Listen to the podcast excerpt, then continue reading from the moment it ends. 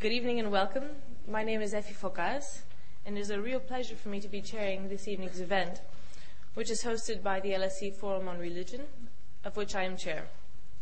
We're privileged to have with us tonight Tariq Ramadan, professor of contemporary Islamic studies at Oxford University and president of the think tank the European Muslim Network. Professor Ramadan is, uh, I think, needless to say, a leading figure in debates around issues about Muslim ways of being in the West and the Islamic revival in the Muslim world. He's written a book entitled What I Believe in order to communicate succinctly what is his message. A few essential points about how Muslims can be both faithful Muslims and Western at the same time. Tonight, we are lucky to have a sneak preview of the English language version of this book, uh, which has not yet been released. Uh, we're doubly lucky to have the chance to buy a copy afterwards, uh, since uh, the publishers have rushed in the first hundred copies off the press this evening. Um, in the meantime, though, I'll ask you to join me in welcoming to the podium Tariq Ramadan.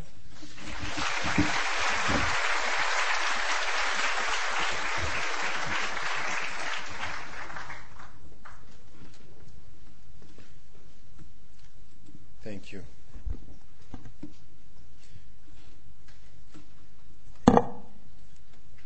It's okay.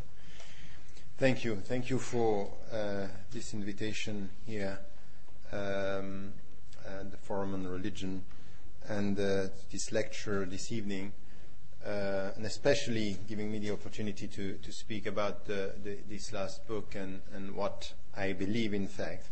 Um, I will try to go through some of the, the, the, points that I'm tackling in the in the book, and, and, and really what I think is much more important is the questions that we can have and, and to have a discussion afterward. But let me go through uh, some of the main points, and, and, starting with an introduction. In fact, uh, the book was at the beginning was a proposal. Uh, and for you to understand what I mean by that is that uh, uh, an Italian publisher came to me and said, okay, look, Tariq, the people are not reading your books. too heavy, too academic. You speak about many things and it's not going to work like that. Uh, if you want to talk to journalists, you want to talk to ordinary Europeans and Westerners and, and Muslims even, you have to write short books with the substance very simply put. And I said three months. No, I don't want to do that. I, I wrote a lot, and uh, it should be enough. And then at the end, I say, okay. Uh, by talking to people, I think uh, I, thought, yes, I maybe have to do something like this, which is a simple book with the substance of what I think. And this book is mainly about, as you said, Western Muslims. The book before uh, Radical Reform, it's not about Western Muslims. It's really about contemporary uh, Islamic issues in the Muslim majority countries as well as in the West. Uh, it's really crossing the board in which way we have to, face the challenges of our time wherever we are as Muslims. So it's really to come back to the scriptural sources. Here it's mainly about our situation in the West, our situation as uh, Western Muslims, as European Muslims, and what are the challenges and in which way we have to face this. So uh, the starting point is really a, personal journey it's to start with what I experience and in which way, as a Muslim, as a European Muslim, I had to face something which is a word that we can find everywhere now when uh, I start to speak controversy and controversial figure. And say, if you have to deal with this, the point is that really Islam today in our societies is controversial per se. When you speak about Islam, is a controversial issue. When you speak about uh, identity, it's a controversial issue. And then if you speak about immigration, it's a controversial issue. And then when you are European Muslims, the perception is that you are gathering all these dimensions together. You should be an immigrant, you should be a Muslim, and you have a problem of identity, challenging what is the European identity. So three dimensions uh, revealing controversies and a controversial discussion. So for the last uh, 15 years, I've been dealing with this, and, and people Uh, uh, uh, describing me as such, and also adding to this, oh, there should be a double talk. So a double talk meaning what he says in front of you is not what he thinks. The point for me was really to write a book on what I think and for you to read it and not to read what was said by someone thinking that I was thinking someone something else than what I, I wrote. So at the end is really the substance. So, so let me say something which is quite important for me because out of this, what I believe about us as Western Muslims and European Muslims is really to start with a few things that are personal, but at the same time that shaped my life. I have been a teacher for, for 10 years uh, when I was young, very young. I started to teach when I was very young, and I was teaching in secondary schools. And mainly what I was dealing with was solidarity work and solidarity projects. With at the same time I was teaching, but I wanted my students to be really much involved in anything which has to do with solidarity with people living in the neighborhood and people living in, in Africa. Saying that uh, uh, if there is something which is important as a student is to get knowledge, but it's also to use the, that knowledge to serve the people. We have to connect the schools with the surrounding society. I've been doing this for years, and this was something that I was doing as a teacher with no reference to Islam, to no reference to my religion, but reference to common values.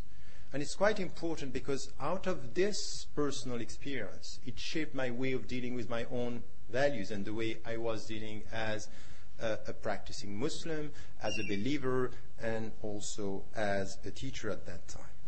And there are a few things that were, were quite important.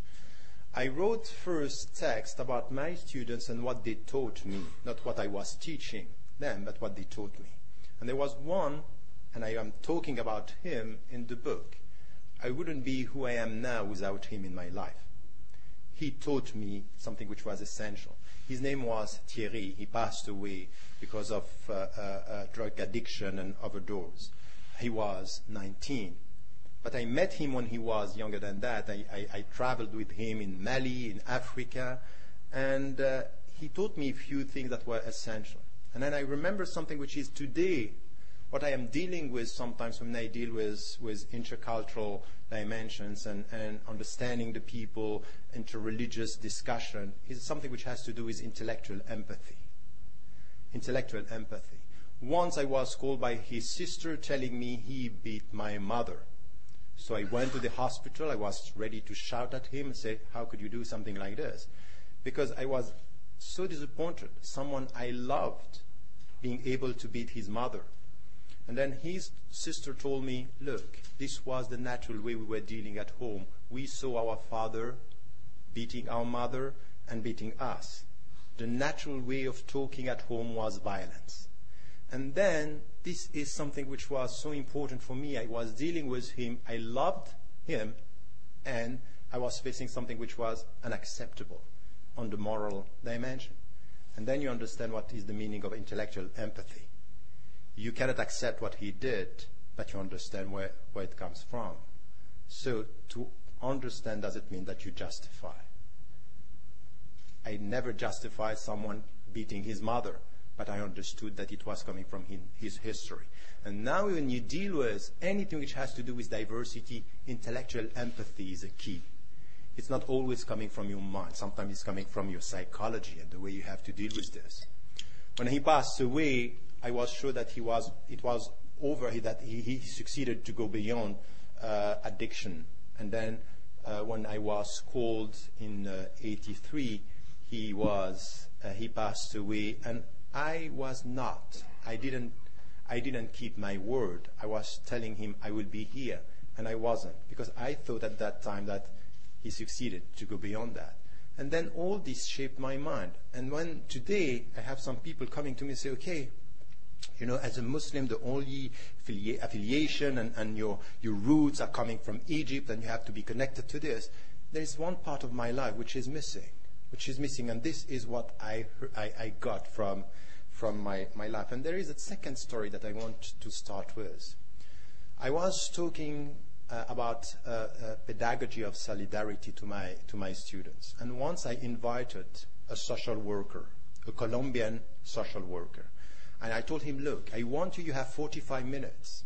You talk to, the, to my students, I want you to, to explain the problems that you have, you know, uh, humanitarian problems, social problems, and all that. He started to talk. He had 45 minutes. And f- to, uh, over 30 minutes, He was talking about music, about dance, coming with a tape and, and, and starting to show them how we dance in Colombia. So what's that? He didn't understand what I wanted. And then all of a sudden he stopped and he said, You know what? This is us. I want you to understand that before having problems, we have life. We smile. We dance. Don't reduce me to the problems you saw me having. I'm more than that. I'm a human being. This 30 seconds of explanation changed my perception of everything. Reducing people to the problems we are projecting onto them is the starting point of missing humanity. And he was saying, I smiled before I smiled before having problem. And this pedagogy of solidarity changed all everything because he understood we may have to change our perceptions of people. And it may be that when it comes to diversity, when it comes to what I believe as a European Muslim, the starting point is changing our perception. Starting our perception of the people. And as I said, I was against the, the you know, this phrase and the way it was phrased by Huntington speaking about the clash of civilizations, I think that oh, what the people made out of it, because it was not exactly what he was saying, by the way. I think that we are facing a clash of perceptions, reducing the people, reducing, uh, having a perception, a monolithic perception of who the people are and which way we have to deal with them. So this, is, this was, in fact, the starting point of, of my, my life as a teacher, and this shaped my mind and the way I was to deal with all these problems. And then uh, the point is, was in the book to try to say something about this and to come to some of the, the main points that I want to raise when it comes to, to Western Muslims. I think that there is something which is quite important, and once again, it's not an intellectual discussion we are not facing an intellectual legal problem. We are facing, yes, legal questions, but we are also facing psychological problems. We are facing a double identity crisis. If you look at what is happening in the West and what is happening in Europe, and you listen to uh, all the discussions that we have now, not only after, by the way, not only after September the 11th or, or, or 7-7, it's deeper than that is that we need immigrants. We need people to come to work here, and this is the reality. All the surveys and the statistics coming from the European Union are telling us no economic survival in Europe, or even in the West, in the States, in Canada, or even in Australia without immigrants. So there is something which is an economic need and a cultural resistance. And this is the starting point of an identity crisis. Who are we going to be with all these people who are now visible in our streets? The first generations of immigrants, when they came, were invisible in social ghetto, geographical ghettos, not visible. The second and third generations and fourth generations, even fifth generations now, are visible. Now they are sending messages. Our societies are changing. So the European societies, the Western societies, are facing something which is a natural historical change. And it means new identities, new cultures, new religions, and new citizens, all having the same status, citizens, but with different backgrounds, different memories. So it's a deep identity crisis that we are facing. And this is why everywhere around Europe, and once again, not only in Europe, in the West, you have all these discussions about identities. Who are we? Britishness, Dutchness, Frenchness, to try to define who we are because we have the feeling that we are losing something in the whole process of globalization, immigration, and new presence and new visibility. On the other side, so to speak, you go to the Muslim communities around the West and you see exactly the same an identity crisis. Why? Because the people came from different countries North Africa, Turkey, Pakistan, India, are settling down, and then they are facing something which is a very deep question. How it is that when you are dealing with the language of a country, a culture of a country, and you look at your father and you look at your mother, and you have problems of communication. The culture is no longer the same. We may have the same values, but the way we are dealing with the, the values is not the same. So we have problem of communications. And then we realize that what we, we, we learn from Islam is not exactly what we got from our parents. It may be that they are dealing with Moroccan Islam, Pakistani Islam, Afghani Islam, Turkish Islam, and this Islam is not exactly the Islamic principles that we find in the books. So there is a tension, an identity crisis as well. So between two identity crises, this is the perception that we have. And if we don't come to this discussion having in mind that we need psychology and understanding and not only laws and, and, and prescriptions, we're not going to solve the problem. We need to deal with intelligence, with intellect, and we need to deal with psychology, and we need to be, we need to be able to deal with emotions and questions and doubts. If not, it's not going to be uh, uh, easy.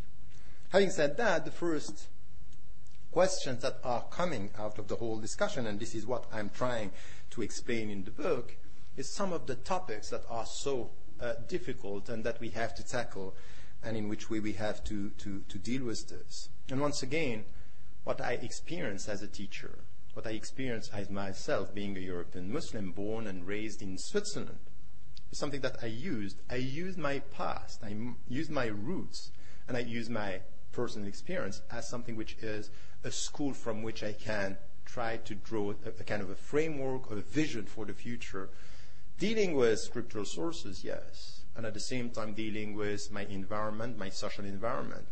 My uh, uh, main uh, field of study first was French literature and, and, Western philosophy, and then I came back to, to the Islamic philosophy, and I, I had the two. And in, in that case, it's important to deal with psychology, it's important to deal with knowledge. Both are important here because knowledge without uh, psychology could be very dry and very difficult, and psychology without knowledge could be disturbing and uh, undermining the whole process. So, one thing which is important, and I'm repeating this here within the university, and I know the legacy of LSE. And, you know, when I was talking with some of the professors here saying you need to do something about any religion, and, and this is also what you are trying to do as a forum, I think that say, oh, you know what, LSE has a very secular tradition. But when the people are saying there's a secular tradition, it's as if it's against religion.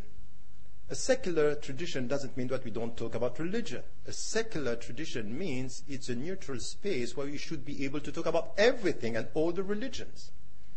Secular tradition is not against religion, it's to help the religions to live together. So if today, while we are seeing all these new questions coming and in the name of the secular tradition, you avoid talking about them, you are doing exactly the opposite of what should be done. As a secular tradition, you have to tackle all these issues because if the secularity of what we call the secular tradition is to help all these people coming together and respecting each other, it's the responsibility of a secular institution to open up the discussion, not to close the doors. It's exactly the opposite of what should be done in the name of the, the, the, the secular tradition. So the point here was that during the last 20 years, I have been invited in many universities, many institutions, many organizations. And very often, as a Muslim, I should respond to the perception the people have about the problems that are raised with the Muslim presence. So Islam is perceived as a problem, and I have to speak about problems and not about solutions. So the first point in the book is to say, be careful. For Muslims, Islam is a solution, is an answer to the quest mean, for meaning. So you may see them as a problem. You may have to descend to, to go through intellectual empathy. In which way Islam is a spiritual message responding to some of the, of the questions. And then this is something which is quite important. We may have, as Westerners, to reconcile ourselves with a philosophical mind. And a religious mind, philosophical mind, meaning by this that we are talking about spirituality, we are talking about essential questions. And these questions are part of what is defining the quest for meaning of all our citizens, and among them the Muslims. But if you come to this discussion today, it's very often the case that we are not talking about this. in very small circles, religious circles, I'm asked to speak about the Islamic spirituality. But when it comes to speak about the ordinary people, we speak about problems. As if in the neutral sphere, try to solve the problems. I don't think that this is the right way to put it. I think that in our sphere, the public sphere, this is where we should understand and listen to how the people are answering the essential question, their quest for meaning. We need to reconcile the neutral sphere with philosophical quests. And among them, religious answers are important. So why I'm saying this, because once I believe, I think that this is missing in our discussion now, that we don't, we are not enough listening to each other in which way Christianity, Judaism, Buddhism. And please, Buddhism is not an exotic spirituality that we like because at the end of the day there is no God and, and we are coming back. Very happy about, you know, reincarnation. While if you listen to the Buddhists, reincarnation is not a chance. It's a problem. The, the, the highest hope is not to come back. While some people are very happy to say, I'm coming back. So the end of the day is, uh, at the end of the day, I'm coming back. This is not at all the very deep spiritual message of Buddhism. So because we are coming with a very superficial take on all this, we don't understand. And I would say that this is why we need to have this discussion. And if there is something that the Muslims, and with their presence in our societies now in Europe, should also contribute, is this to open up these discussions. Spirituality, quest for meaning, and the essence. Before being a problem for you, I may be, everything could be a light for me, so listen to my light before listening to your perception. Don't reduce me to your perception. The, the Colombian social worker. Don't reduce me to that. So it's a starting point of a discussion here, which is quite important, which is a contribution. And, and, and mind you, when we speak about contribution, it's something which is important. When you have the feeling that your presence is a contribution, this gives you value. And when you have a value, you get confidence. And when you get confidence, you are more equipped to deal with psychological problems. Having a value.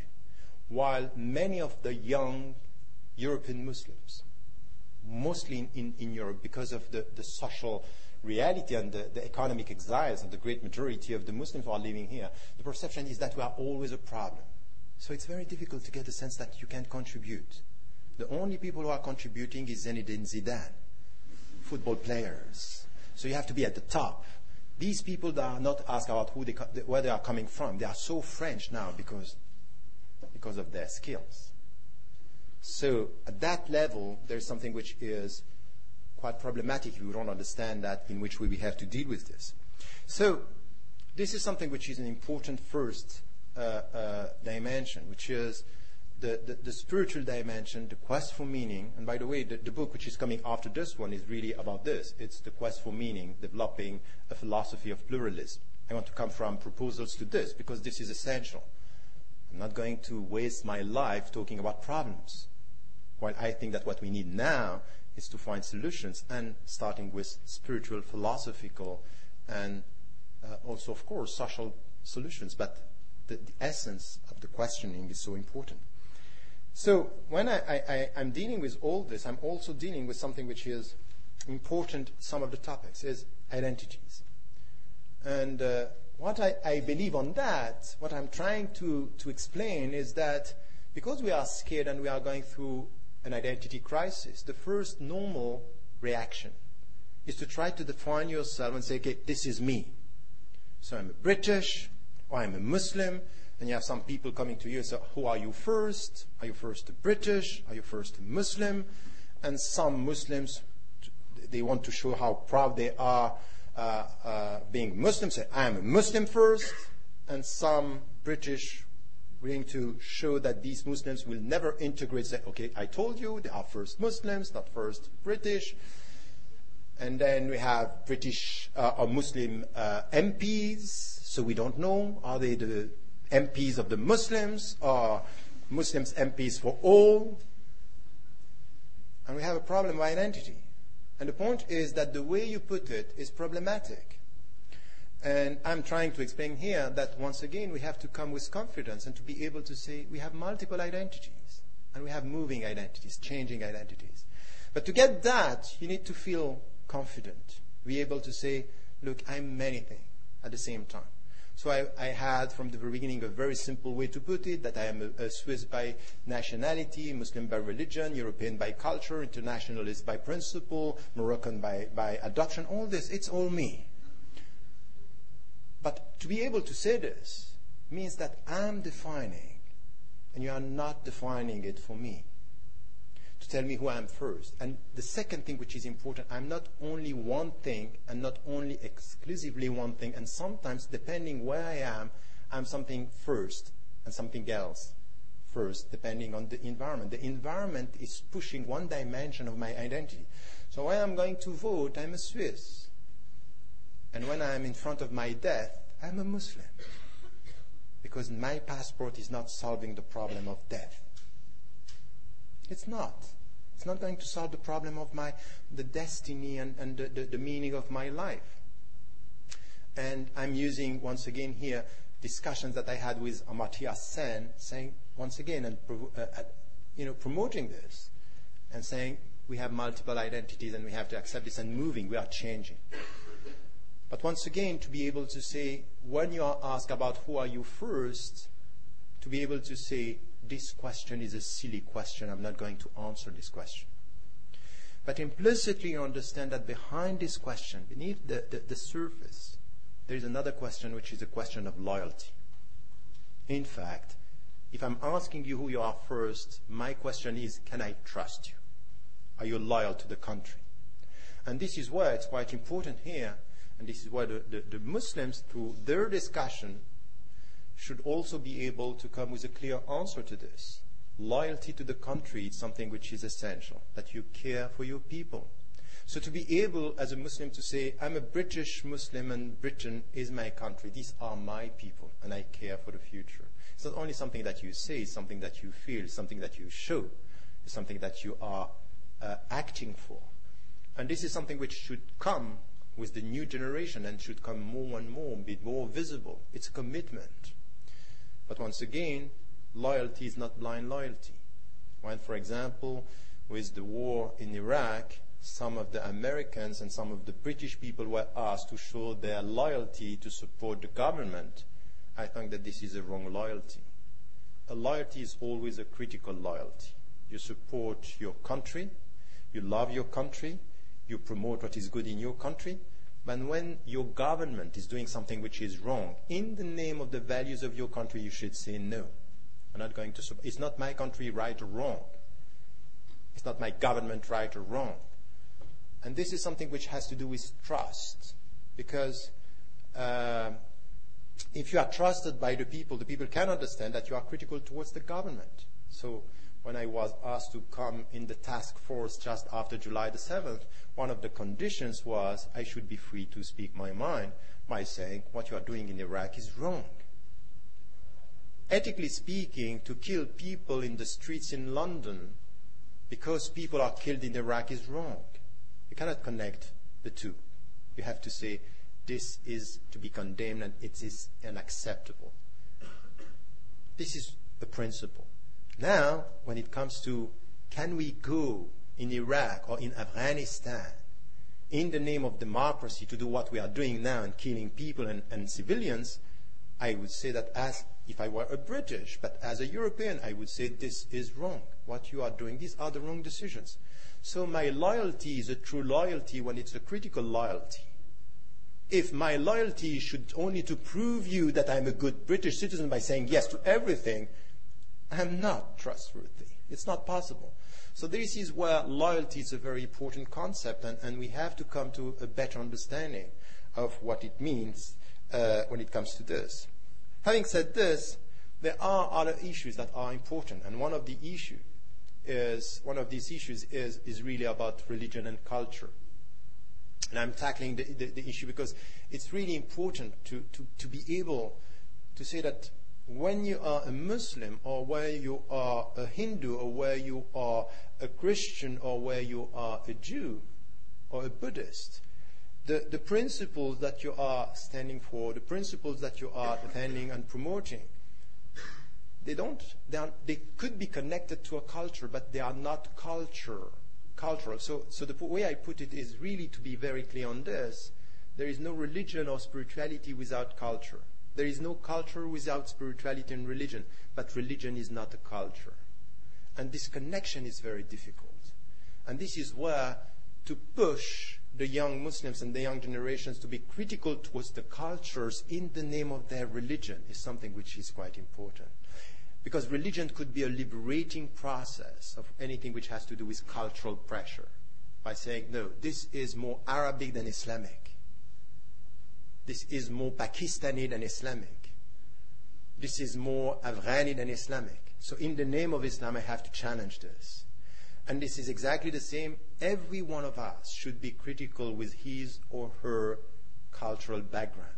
Because not everything in our cultures is promoting the right values and uh, the values that we want to stand for. So a critical take on our culture is very important. Even in the British culture, even in anything which has to do with the Western culture, it's quite important.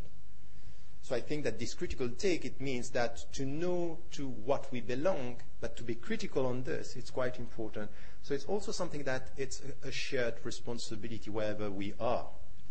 So it doesn't mean that to show to my fellow British citizens that I am very British, I'm going to do anything which is culturally British. By the way, when you want to define this, it's quite difficult. Some of the people, when I was once, once here in one of the lectures, say, you know, it's the pop culture. Wow. So the British culture is the pop culture.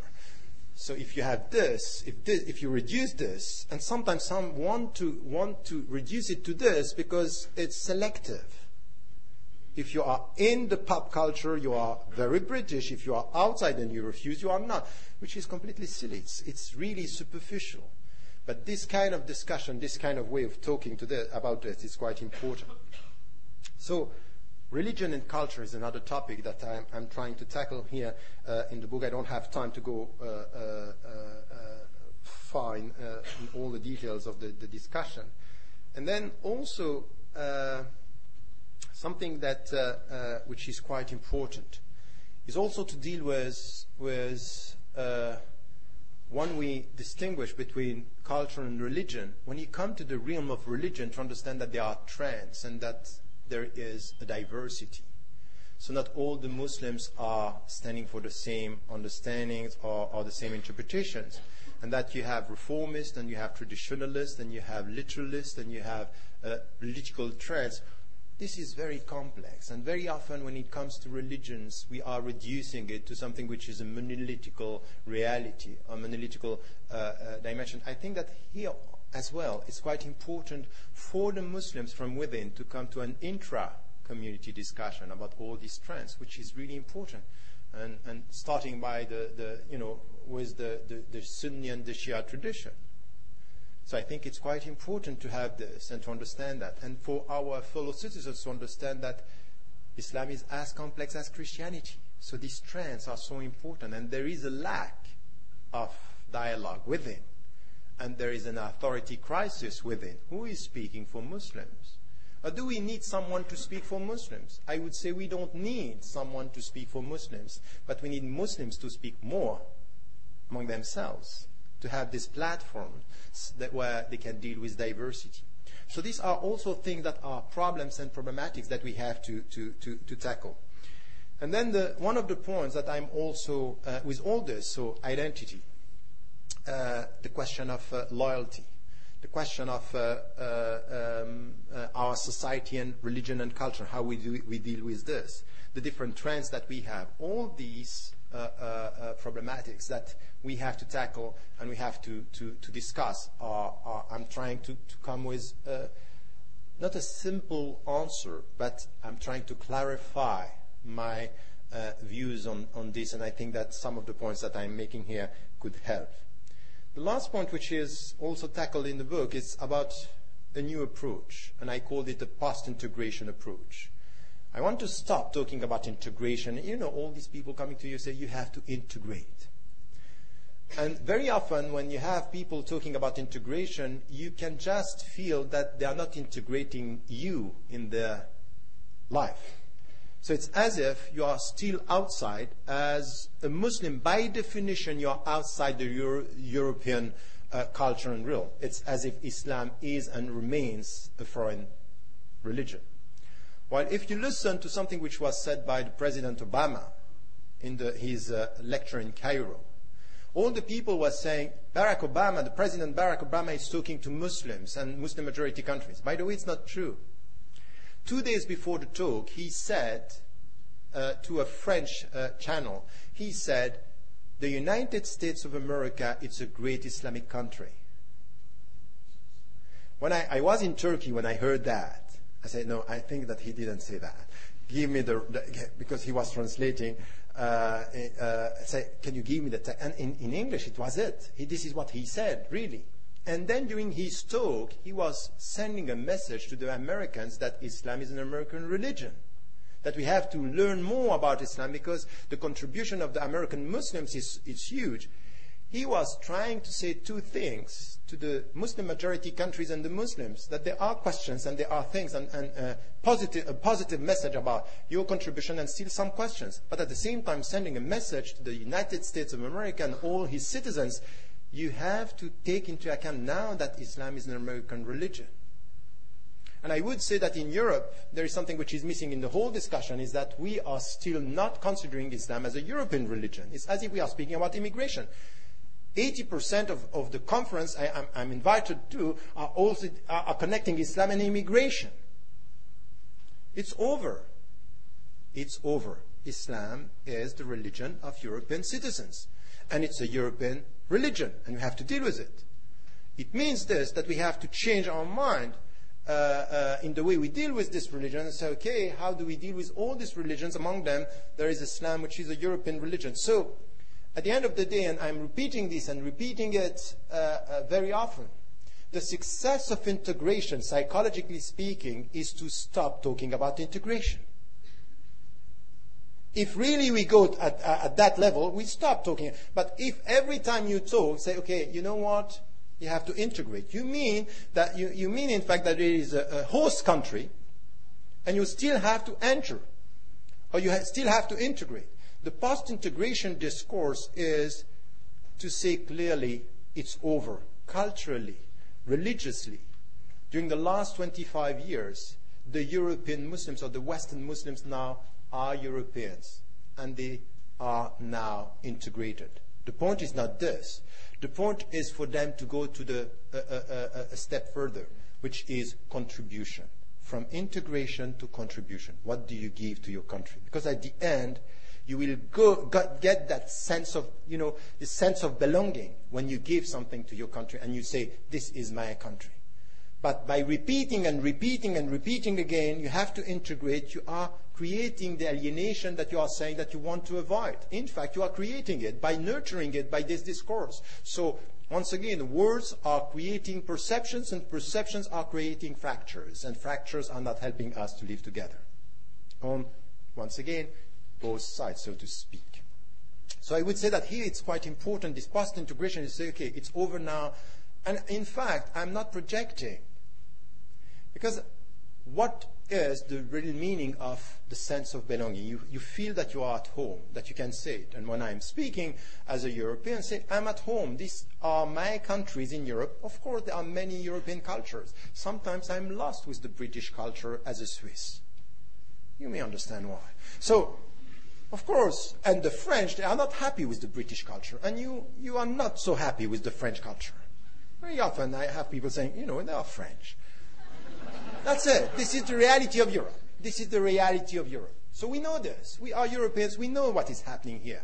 So the point is that when we are us together, this new we that I'm talking about, a new we means this room with all the people coming from different backgrounds and saying, okay, this is home for us. So we are contributing for the future. The post-integration discourse is to speak about contribution and participation. Say, okay, what are we doing now together? in the name of our, I'm not being less Muslim by being more European. I'm both at the same time. And some people are understanding this. You have to be less Muslim to be more European. I'm saying, no, I'm both at the same time. No problem with this. So I'm using my values, I'm using my principles, I'm even using my spirituality to contribute for the better. And say, okay, all this could help me to contribute. What is quite important for all of us is that not to come with the dogmatic mind. The dogmatic mind is not to contribute, it's to impose. And the dogmatic minds are not only religious minds. You have very secular minds, very dogmatic. They want to impose their perception by saying the only way to be open minded is to be open minded as I am, with no religion. I say, okay, look, I'm sorry. You're as dogmatic as religious people. It's not because you add or you, you, you, you add or not God that you, it's a question of mindset. It's not a question of uh, belonging or not to a, a, religion. So the point here is, is to deal with this in the way, uh, uh, in that way, and to try also to come with this approach and, and to promote it uh, in our in our society. So, with all this, we all have our share of responsibility. For all of us as Europeans, citizens, it's quite important here to be able at the same time to know our society, to know our legal history, but also to deal with memory. In this book, but in the book after this, in the, in, in the book on the philosophy of pluralism, I'm saying that what I have been seeing on the ground as a, a teacher and a professor is something which is quite worrying. The lack of a, a, a sense of history. That we are not studying enough history. We are not studying enough religions. We are not studying enough history. History is quite important. Because what we had, even with the Pope speaking uh, uh, in Germany and speaking about the roots of Europe, saying that there are Christian and Greek uh, uh roots, say, okay, this is a way to deal with history which is reductive, reducing history to something which is, these are our roots, and sending us a message that Islam is foreign, it's, it's stranger, it's coming from outside, which, if you read history, if you study history, it's wrong what he was saying was much more psychological, a psychological answer to something which is a deep question. He has a pro- I can understand this. You know, we, we met him in November last year. We had a meeting with Muslim scholars. I can understand the questions that are raised with the Muslim presence. And he had questions, and he still has. But to reduce the past because you are scared of the present is not the solution. And this is why all of us, we have to reconcile ourselves with a, a sense of history. Because the roots are very diverse. And you know, now we are speaking about Judeo-Christian tradition. In the 40s, in the 30s, who was talking about a, Jew, a Jewish tradition? It's not true. We are speaking about the Christian tradition. And now, just to exclude, we add, but we add in order to exclude. I said, now it's a Jewish Christian tradition. I think it's wrong.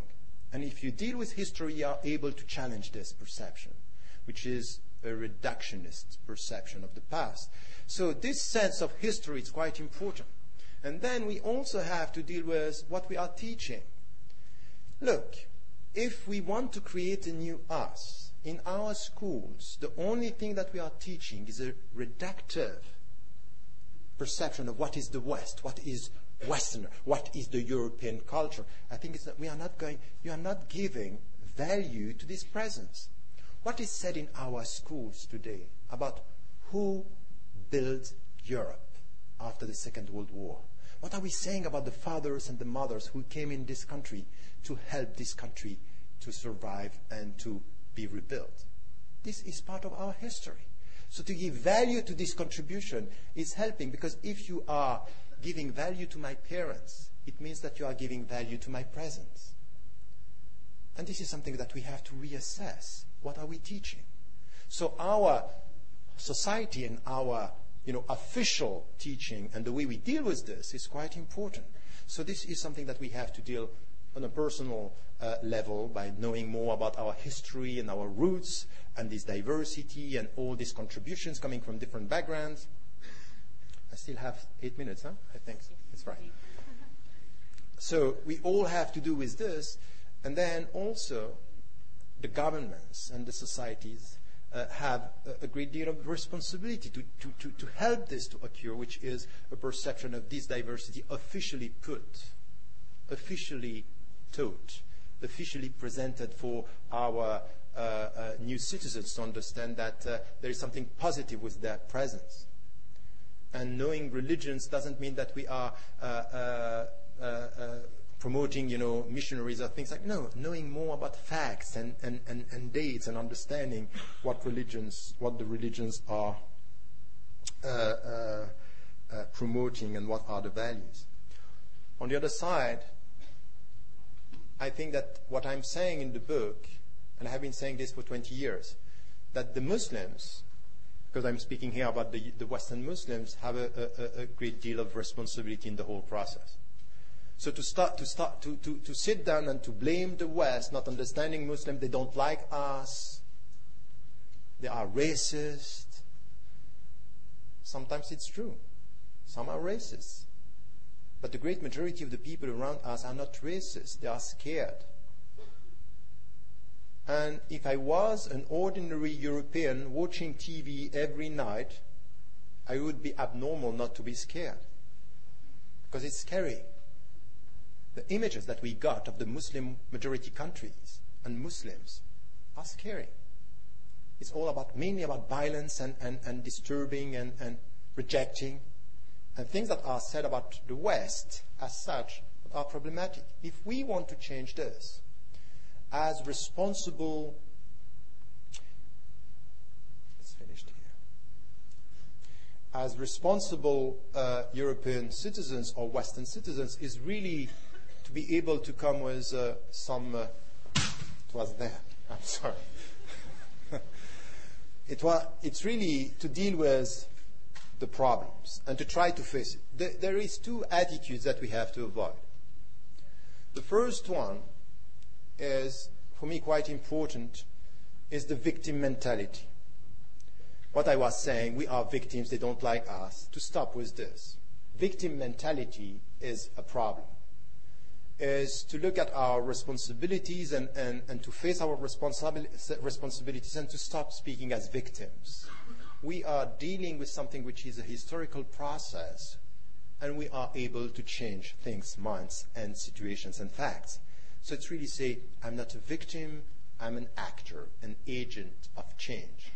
To do this, we have to nurture the confidence, as I said, and I will come to this. But then, so, so, so the, the starting point is to stop with this rhetoric, victimhood. The second is to stop with the minority feeling.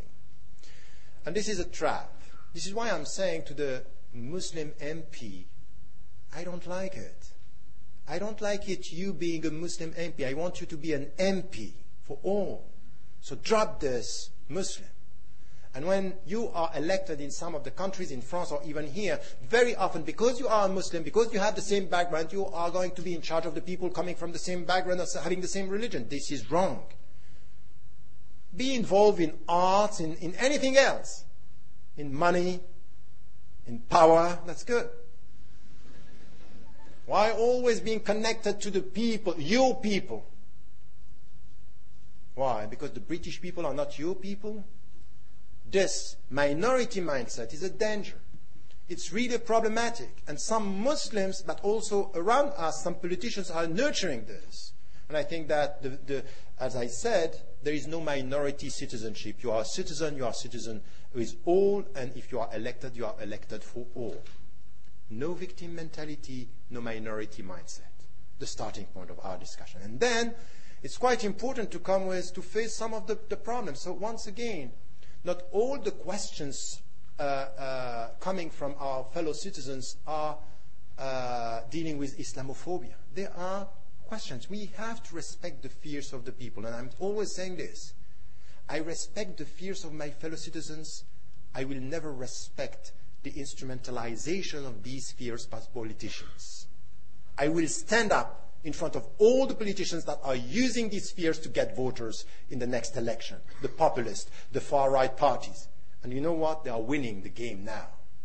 Because we have politicians who are not courageous enough to say no or to face this. They avoid the discussion. Look at what it, just look at what is happening now, even in this country.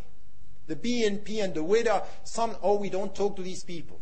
We are not facing. And then they are promoting and nurturing fears everywhere, and they are gaining and gaining. Look at what is happening in France. What it, uh, look, the normalization of the rhetoric by normal mainstream parties. This is what is happening now. It's not only the far right parties. What was said yesterday by them is said today by all these parties now. And the first party now, you know, and you, we ban people. I'm sorry.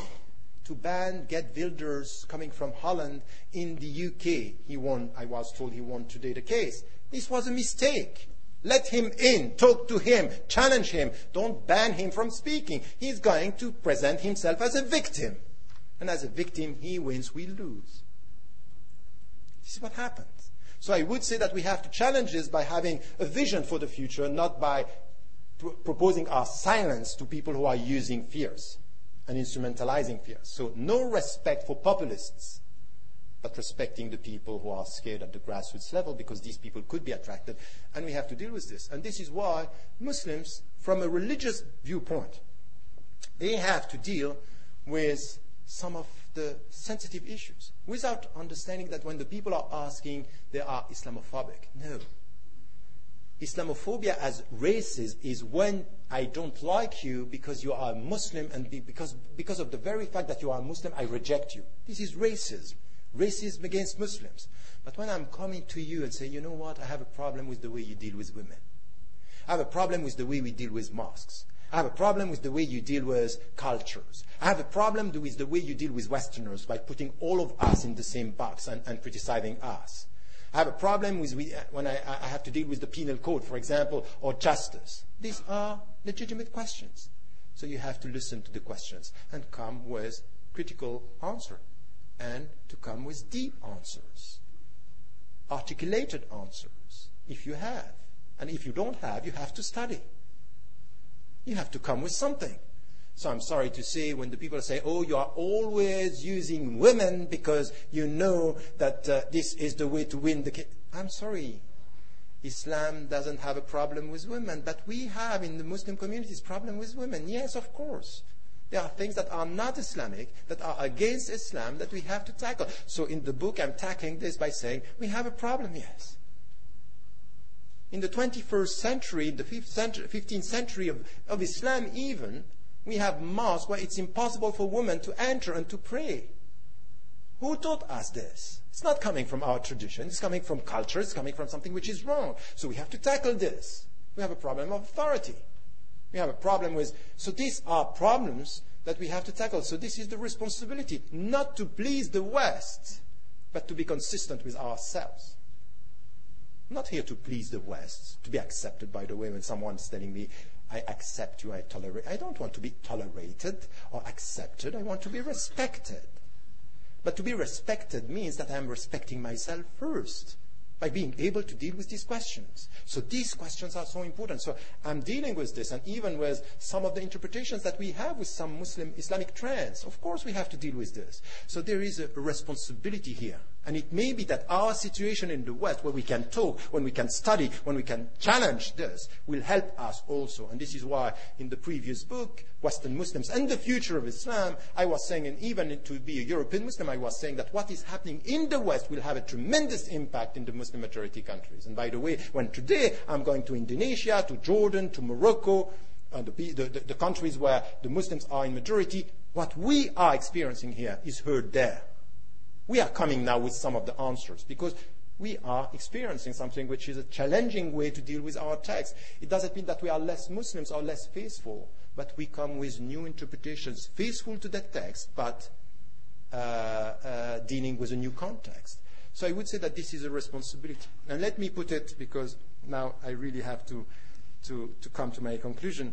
There are also, so, so these are religious fields. So, so in the book, I'm mentioning them, coming with some of the, the you know, on women, for example, on, on anything which has to do with the religious uh, trends and all this, we have to tackle this. In a simple way, I'm putting it but as questions put to the Muslims. This is also our responsibility. So we have shared responsibility. And then there is something which is quite important uh, when it comes to facts and figures. If you look at what is happening in the West, in the Muslim majority, uh, the, within the, the Muslim uh, uh, communities around the, the, the, European countries or, or, or Western countries, there are something which is quite important that we have to promote and we have also to understand that, is that we need to get the three L's. We got them, but we need to, uh, uh, to, to add and add to this, the three L's. The first one is language. You want to be a free citizen in the country, you need to know the language of the country.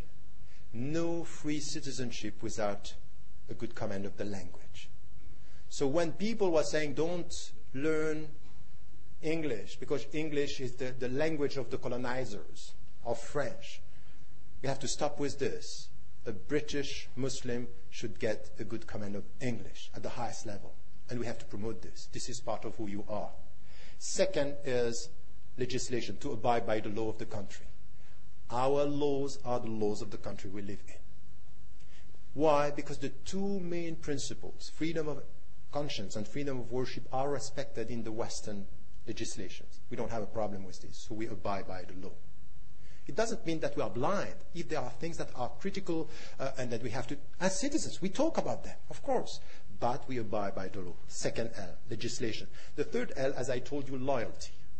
Critical loyalty, not blind loyalty. Three L's, so important. We have to nurture this. And what I'm saying also in the book is that we need the three L's and we need seven C's. Altogether, ten. Seven C's. The first one is confidence. And as I told you, it's a psychological dimension. Confidence. The second is consistency. Consistency means critical mind. I'm trying to be consistent between my values and my actions. Consistency and it means I have to be critical. In the name of my values, I should be able to be critical towards Muslims or towards anyone else, but towards Muslims. So consistency. The third one is communication. To be able to communicate, have to talk. And it's quite important to have this communication and dialogue within our society. The fourth one is creativity. Creativity means that we are facing new challenges, new ideas, and we have to be creative. Use your mind to come with new solutions which is also something which is quite important. The fifth one is contribution, to give to the people. To give. I am I, what I give to the people. And once again, I told, I spoke about, you know, these people at the highest level in, in football teams, in culture that are giving at the local level to give to your society, to contribute. Contribution, it's important. The, the, the, the, the, sixth one is contestation and I want this to be heard. It came, in fact, I was, I you know, at the beginning I had only four C's. And I was in Africa and someone coming from Burkina Faso told me, now there is one missing to contest. We should be able to say no. And I think it's good. To, should be, to, should, to be able to say no within our societies, within our families. When we think that something is wrong, to be able to contest and to say no and to challenge authorities. This is the way to be free, contestation. And the last one is compassion. We'll, we'll launch with uh, uh, Karen Armstrong. It will be next month, by the way, the 12th November, the, the, the Charter for Compassion. And compassion is quite important. Because be careful with the people who are obsessed with justice. Don't worship justice. Work for justice, but learn to forgive. And this is why we have this. In the Quran, God commands you to be just and then to, to, to, get this excellence, sincerity, excellence, which is to get this spiritual dimension of being able to forgive. There is no way to solve our problems if we are worshipping justice.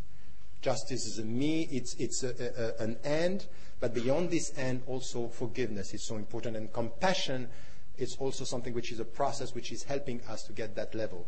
So these are the seven C's that are so important, and I would say that we have to come with all these dimensions and to nurture that.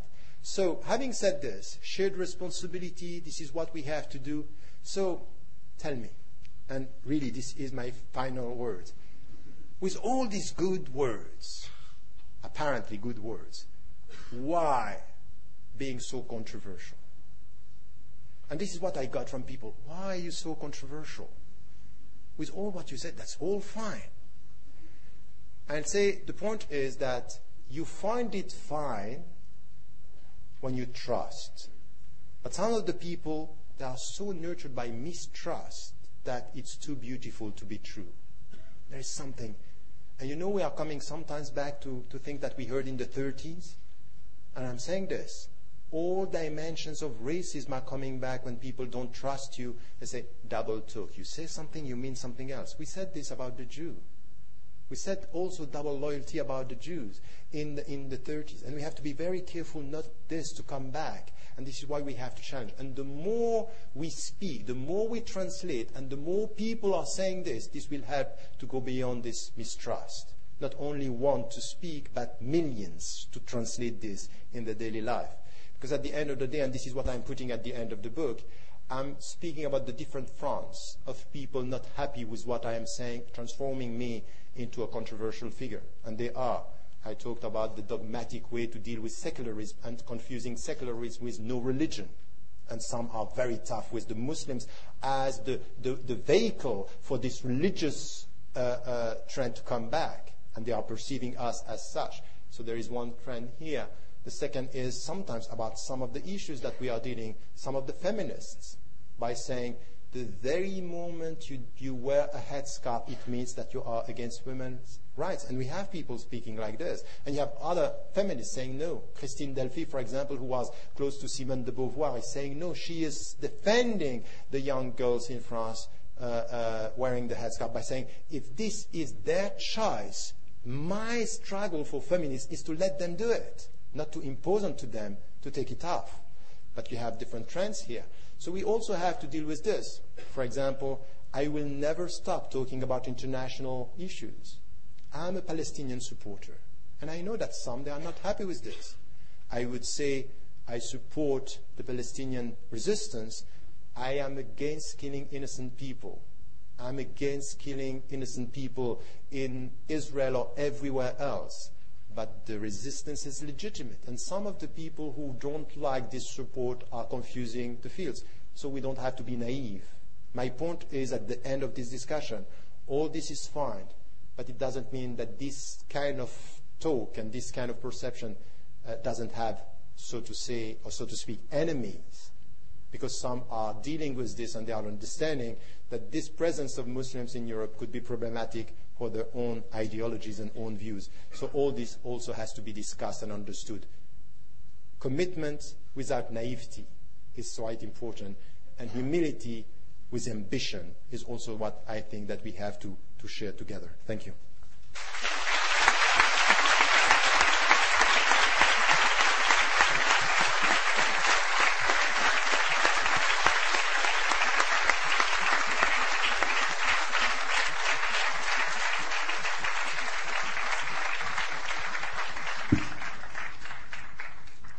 Thank you very Professor Ramadan, for that uh, stimulating talk. I think we were all very happy to, for you to take a few extra moments to complete those thoughts. Um, but we have now plenty of time for comments and questions. Um, in all cases, I would like to ask you to please first raise your hand, and when called upon, try to be brief uh, so that we have some time to take more questions. Um, and uh, I'll be happy if you'd like to introduce yourself before asking your question. I'll take a cluster of questions. So, you, uh, yes. Mm-hmm. Hi, my, my name is Asif. I'm doing a master's at LSE. Uh, before I ask my question, a quick uh, point about the banner on the top there. It's quite interesting to see Osama bin Laden beside the Forum of Religion and a mosque. Not quite sure what kind of platform LSE is providing or promoting here.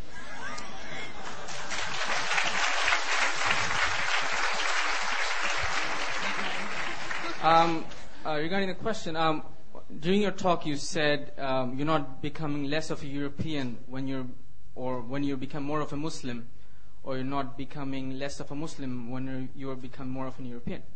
I agree with that, but do you think uh, it is possible to become more or less of an European? Because the impression I got from your lecture or your speech is that it is not possible to define what it means to be European in the first way, apart from the fact that you have a passport of a European country. Um, so, but the, on the other hand, I think you can actually be become more of a Muslim or less of a Muslim. That means better Muslim or not that good of a Muslim. So do you think it's possible to become more of an European or less, or less of an European in the first place? Thank you. Thank you. Lady here in the front.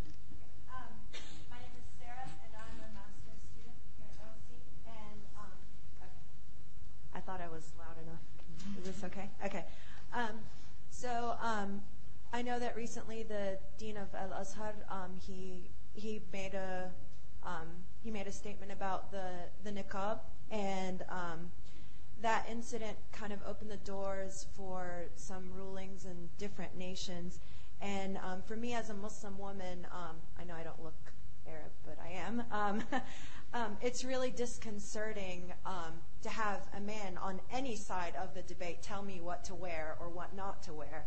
So, um, and I feel like it marginalizes women's issues um, as Muslims, and I feel like it reduces it to like to a piece of fabric.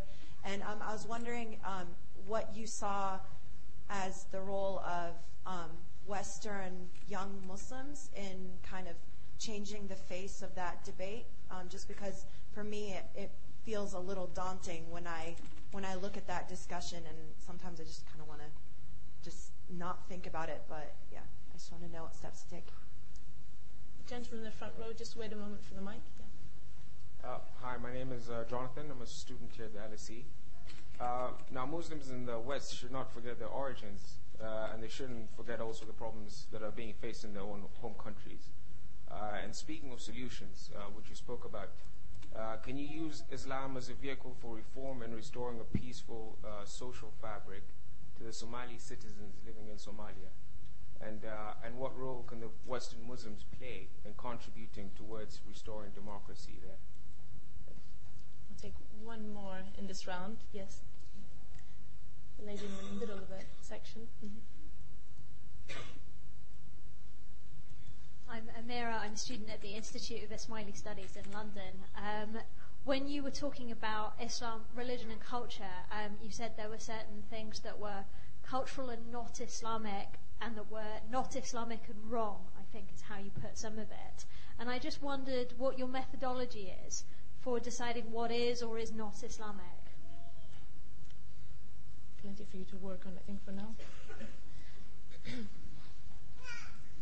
have one hour now. okay. No, quite uh, uh, uh, quickly about about your first uh, your first question. Um, of course, if you just speak about practicing Muslims, it's easy to say to be more and less practicing. Even though I think it's it's quite problematic, we have to be careful practicing, you know, the five pillars of practice. It's not this which is helping you to be a deeper Muslim. It's also, you know, deep spiritual take, the deep spiritual, uh, uh, also the deep sp- social messages and, and lessons. All this is also helping you to be more Muslim. So I wouldn't just say, oh, it's very easy. I would say, formally speaking, it's very easy. Now, when it, it comes to, you know, the European cultures are diverse and, and there are many different features, and, but still, the point is that, yes, when you are in, this, uh, in, in our countries as a European, there are elements, there are dimensions that are helping you to be more European uh, when it comes, for example, you know, I was born and raised and, and I went back to Egypt. It was quite clear that my taste, my way of dealing with, you know, my minds, my, my, my, uh, uh, the way I was dealing with people was European. And I think that this is shaped by your life here. And then the sense of belonging that this, you look at your society and you think that this is my society. This is where I like to live. And then add to this now, uh, things that have to do with language, that uh, the language of the country, and, and, add to the language. You know, language is not only a, a, vehicle, it's not only a means of expression, it's, it's, it's in itself a culture. There are, you know, you get a sense that you are close to the language of a country in a country when you get the sense of humor coming from the language. And you can feel that there is something that is connecting you to the language and to the culture. Add to this literature, add to these arts that, you know, even the taste that you have. Now we have mosque when we come in the West. We very often want mosque with an oriental taste, which is wrong. There is nothing in, in the way we have to deal with mosque telling us it has to, be, looks, uh, to look like there. No, it could be with the same, you know, dimensions and features, but with the taste of here. And this is something which is helping us to be more European. Add to this, so this is all the, the, the, the cultural dimension. Add to this even the way you, you, you, you, you may eat, the way you may dress, even by respecting the principles of Islam you are taking from the surrounding society. And then uh, the social contribution, the, the, the, to be involved in politics, to be involved in politics in your country. This is helping you to get more a European dimension. So I would say yes, there are many elements helping you to be more European, and, and at the same time, exactly the same with, with is Islam. So I would say that, uh, and, and, and also the critical take that you can have with the uh, cultures of origin.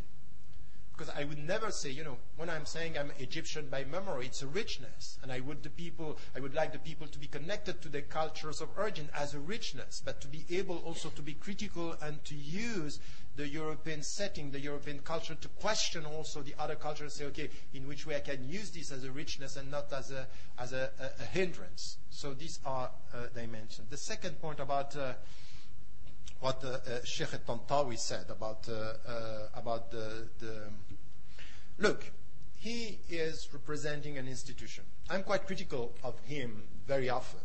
I think on this, what he's trying to say is that on coming from a religious, as a Muslim, uh, coming from an Islamic, uh, the Islamic tradition, and saying there is nothing in Islam promoting the uh, the the, the niqab or the the, the burqa.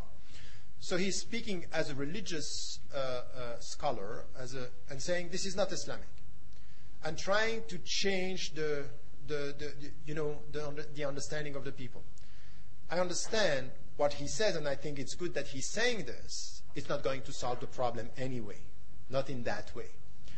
For two reasons. First, that we have, I would have preferred him to say that there are many views on this, because there are many views on this from a religious background, a religious, you know, the classical religious understanding of this is that this was for the, the, the, the wives of the, the, the Prophet uh, of Islam. But it was religious. It was understood as such. Some are saying it's for them and not for all the other women. So it's, it's circumscribed to this. Some others are saying what is good for them, it's good for all.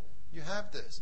So to say it's not Islamic, it's to marginalize himself. But I think it's still good for him to say this if we are able to enter into an intra-community debate about, about it.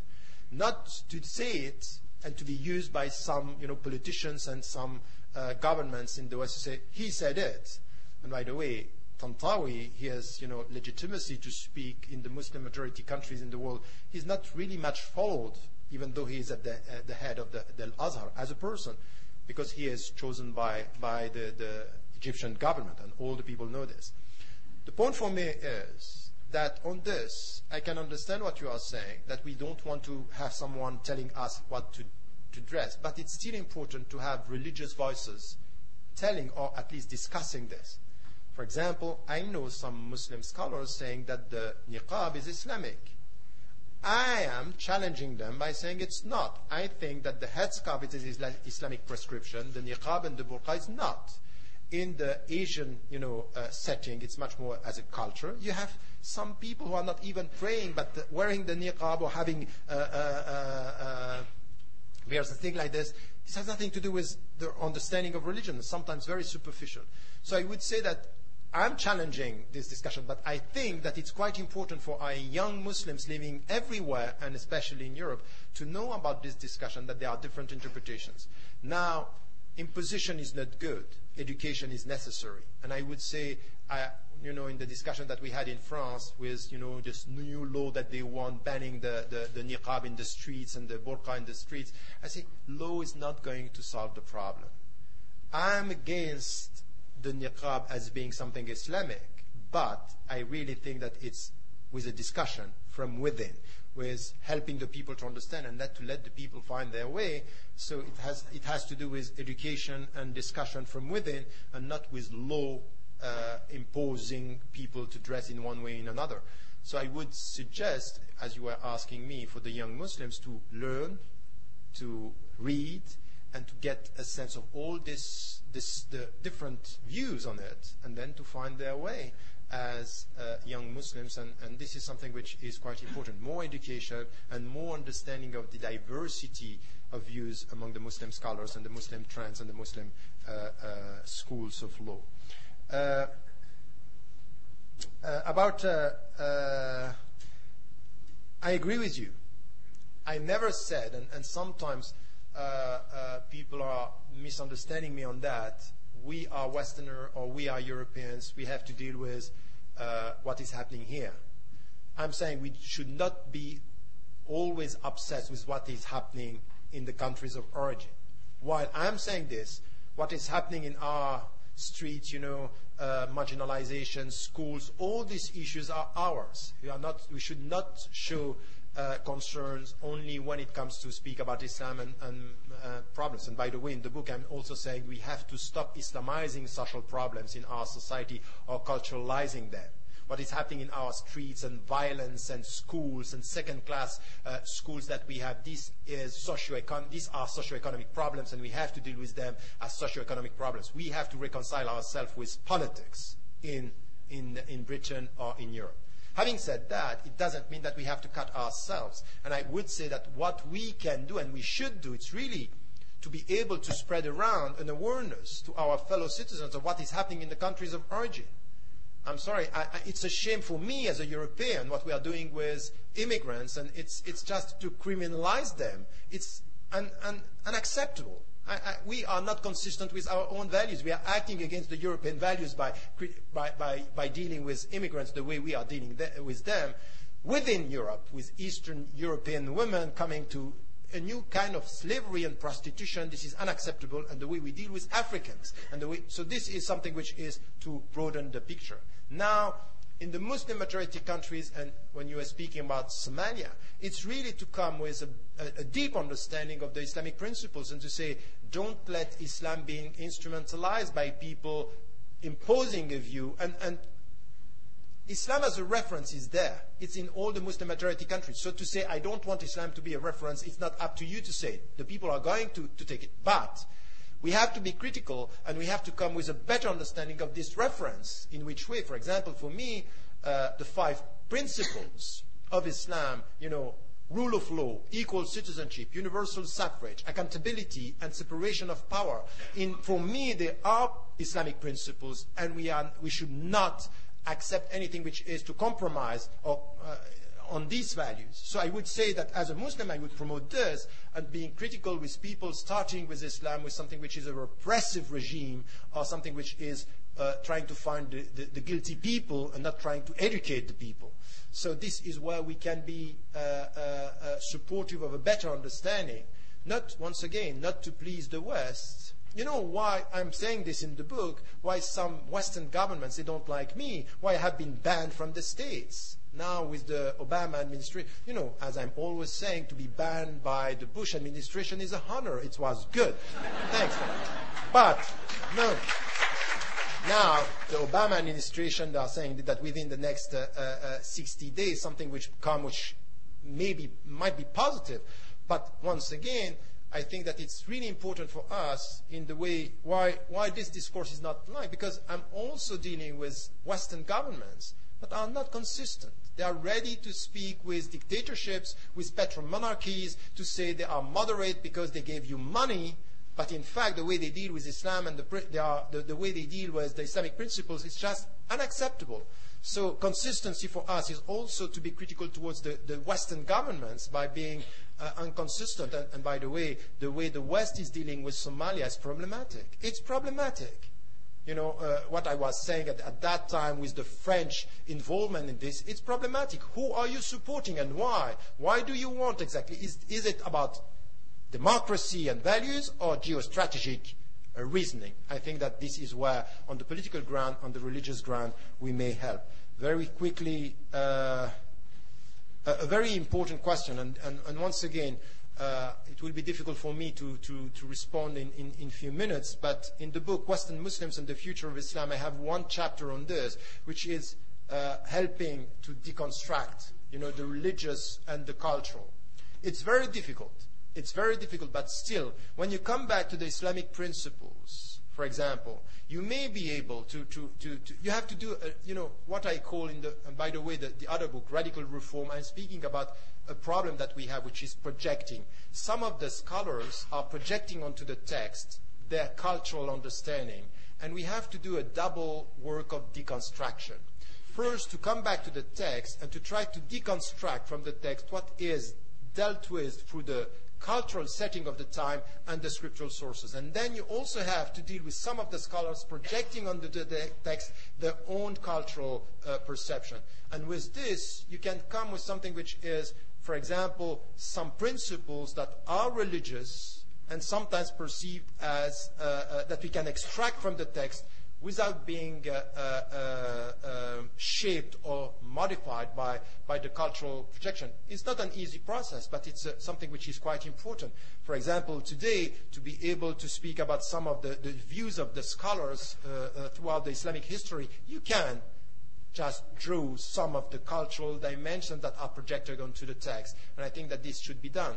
And we, we, we should do this and, and question that, for example, when it comes for for example, when people are saying, you know what, uh, according to the great majority of the scholars, a woman cannot be married without a tutor, it's not true. This is one tradition, and then it is something which has, was supported by culture. But when you come to the text, it's not true. A woman can speak for herself, and this is not Islamic. So you use the text by saying this is not Islamic. About the contract, for example, the contract when there is a contract marriage, a woman can put in the, can put in the contract, for example, you're not going to marry another woman.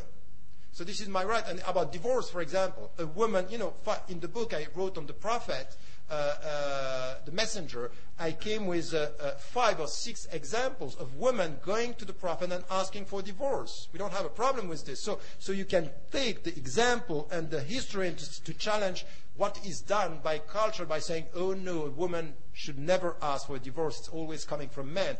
This is not Islamic. This is cultural and we built on that. So this critical take means that we need to study. It's not always easy, but very often we can see that some few things are done, not few, lots of things are done in the name of culture, and we are calling them Islamic where they are not, while they are not Islamic. Um, well, we have uh, just a couple of minutes, and there were people who raised their hands earlier. Um, so I'll take these two, two burning questions, sorry, and um, and then we'll have time. I'm, I'm sorry, sir.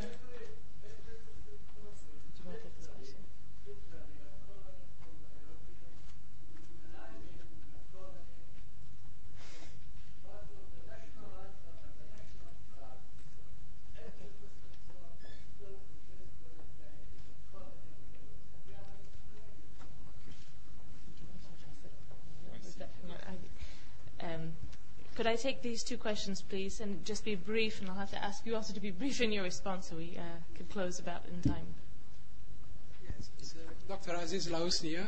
Uh, I think you did very well tonight. I'm delighted at your lecture. I think you're really going to satisfy your Italian publisher because this is truly clear presentation of your book, which is really for lay people. It's not addressed to academics, so you did very well my problem with the, the book. It's always the but coming.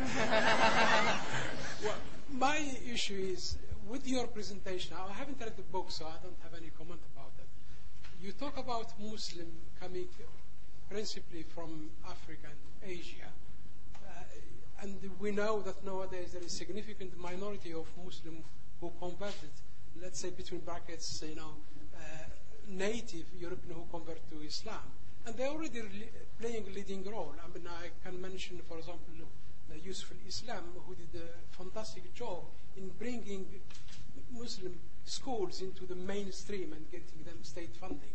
So nowadays, nobody question, you know, uh, Muslim school, they can get state funding. Nobody question. Uh, oh, yeah. Well, I mean, it has been a long struggle, but if it wasn't for people like Yusuf al-Islam, it would have been taken probably decades for Muslims to get state funding for their school.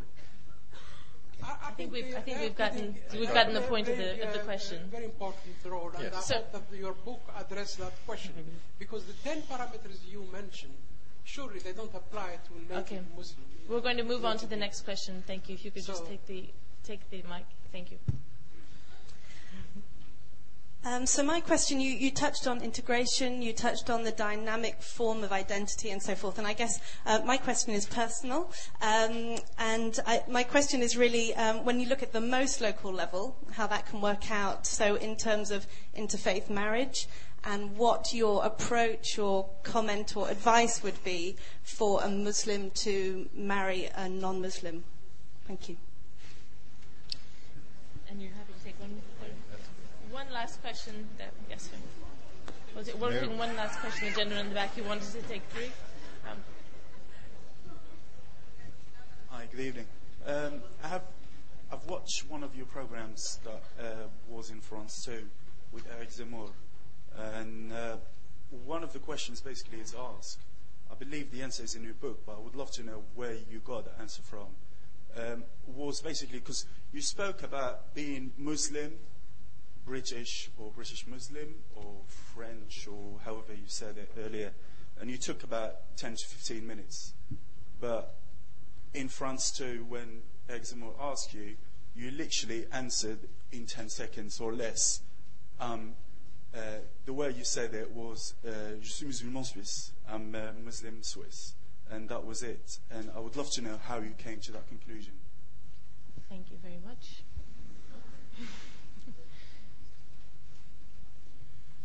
Okay.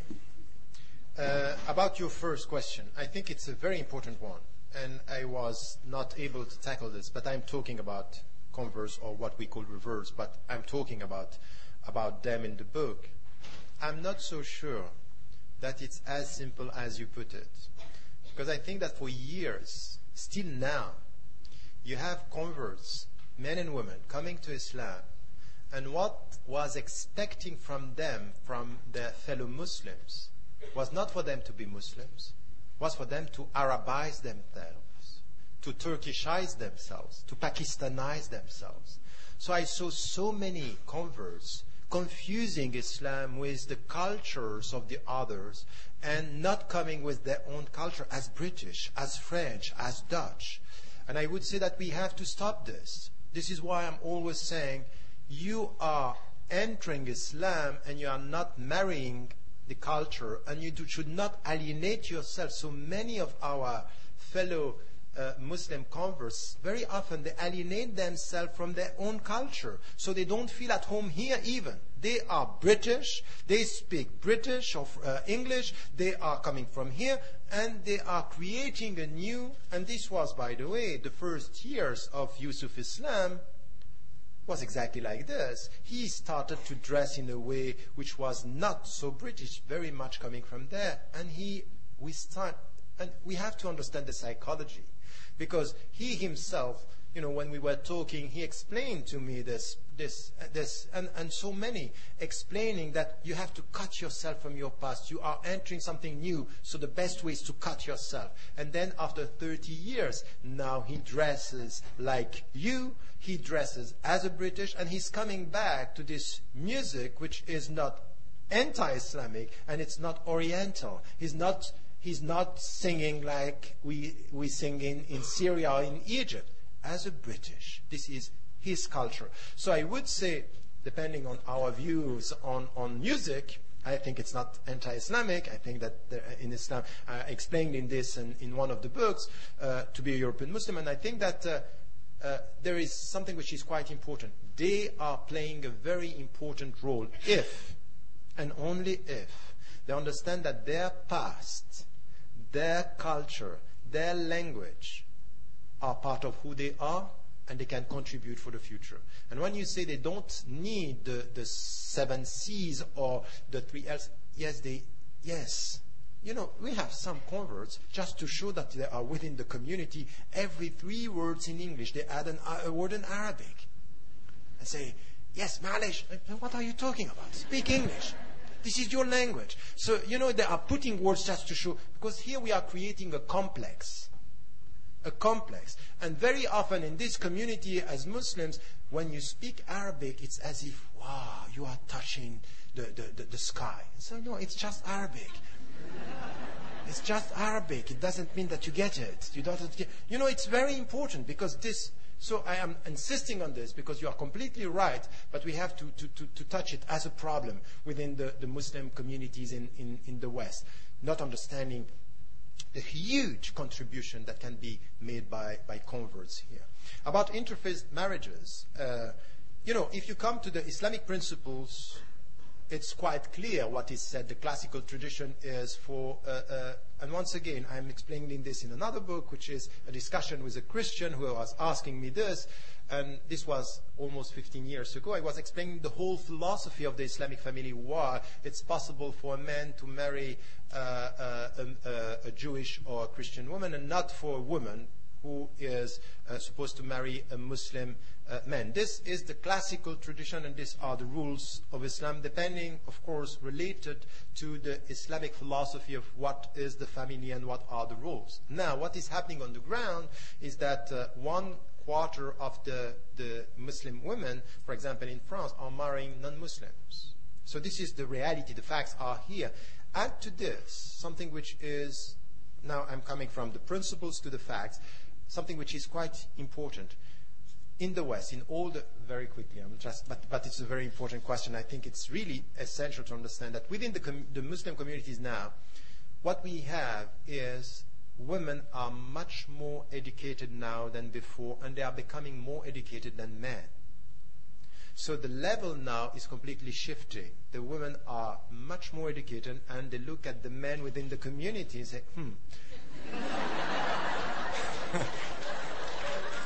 No, but that's true. And when you are sitting with them, you have to say exactly the same. Hmm, yes, I understand the point. The point is that it's a great responsibility within the communities just not only to say to the women you can't, but to come to the men and to, to do the job of, of more education. You know, it's really a great responsibility to push on that side because the problem at the end will be also a problem. The problem of women is a problem of men. So very often in our setting, we come speaking about, you know, the women in Islam and all this. We may have now to think about men in Islam. I'm not, I'm serious. I'm really serious about, about fatherhood, about interpretations, about authority, about, you know, even the concept of, of uh, communication, of tenderness, of affection.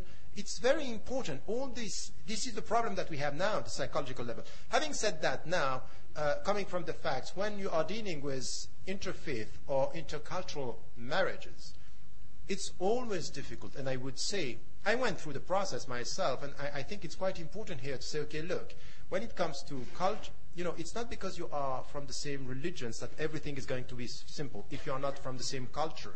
So all this, it's be- you better talk about it before and look at this, you know, dimensions because you may, once again, it's it's why are you getting married? It's just because of love, which is good. The starting point is good. But you're not.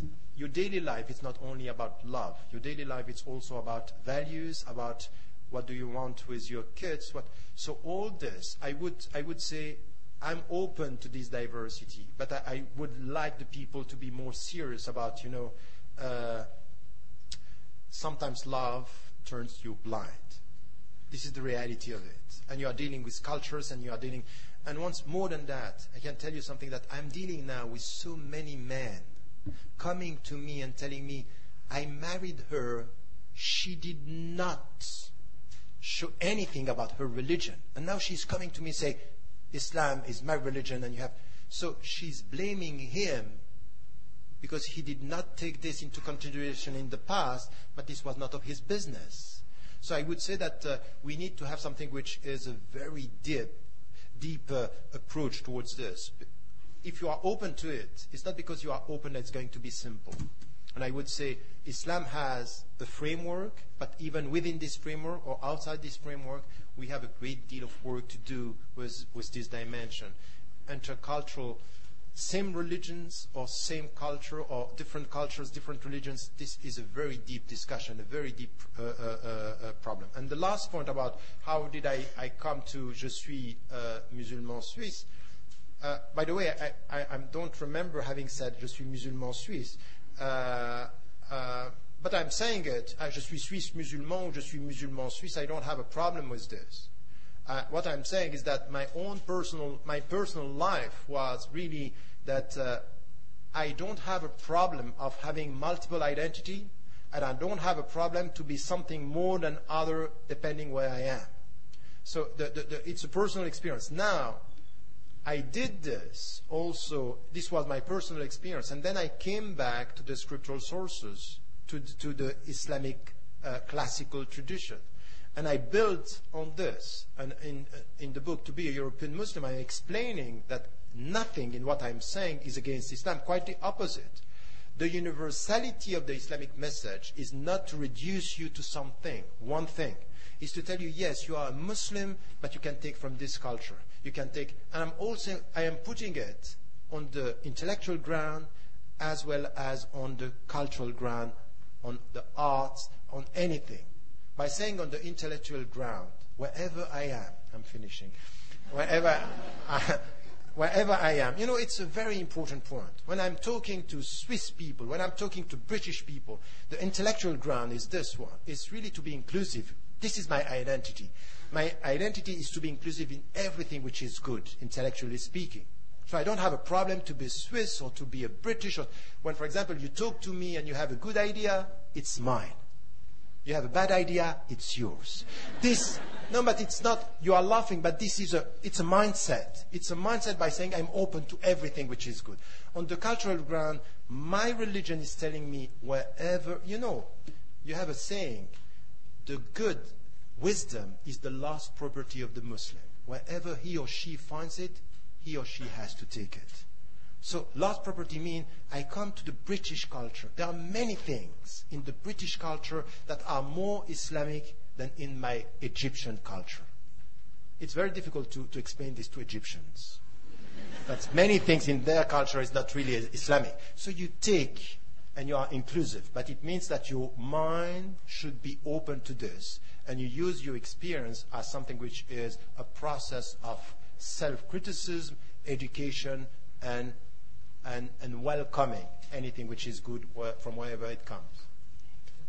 I think we've had a very interesting and uh, stimulating discussion here going, and I, I appreciate this uh, broad array of questions. Um, so I'd like to thank you for those. Uh, I'd like to suggest that you keep an eye also on the Forum on Religion uh, website for future events. And on that note, I'd like to say we have these uh, pictures are not chosen by Forum on Religion. Not sure how they got there. It was a very good point.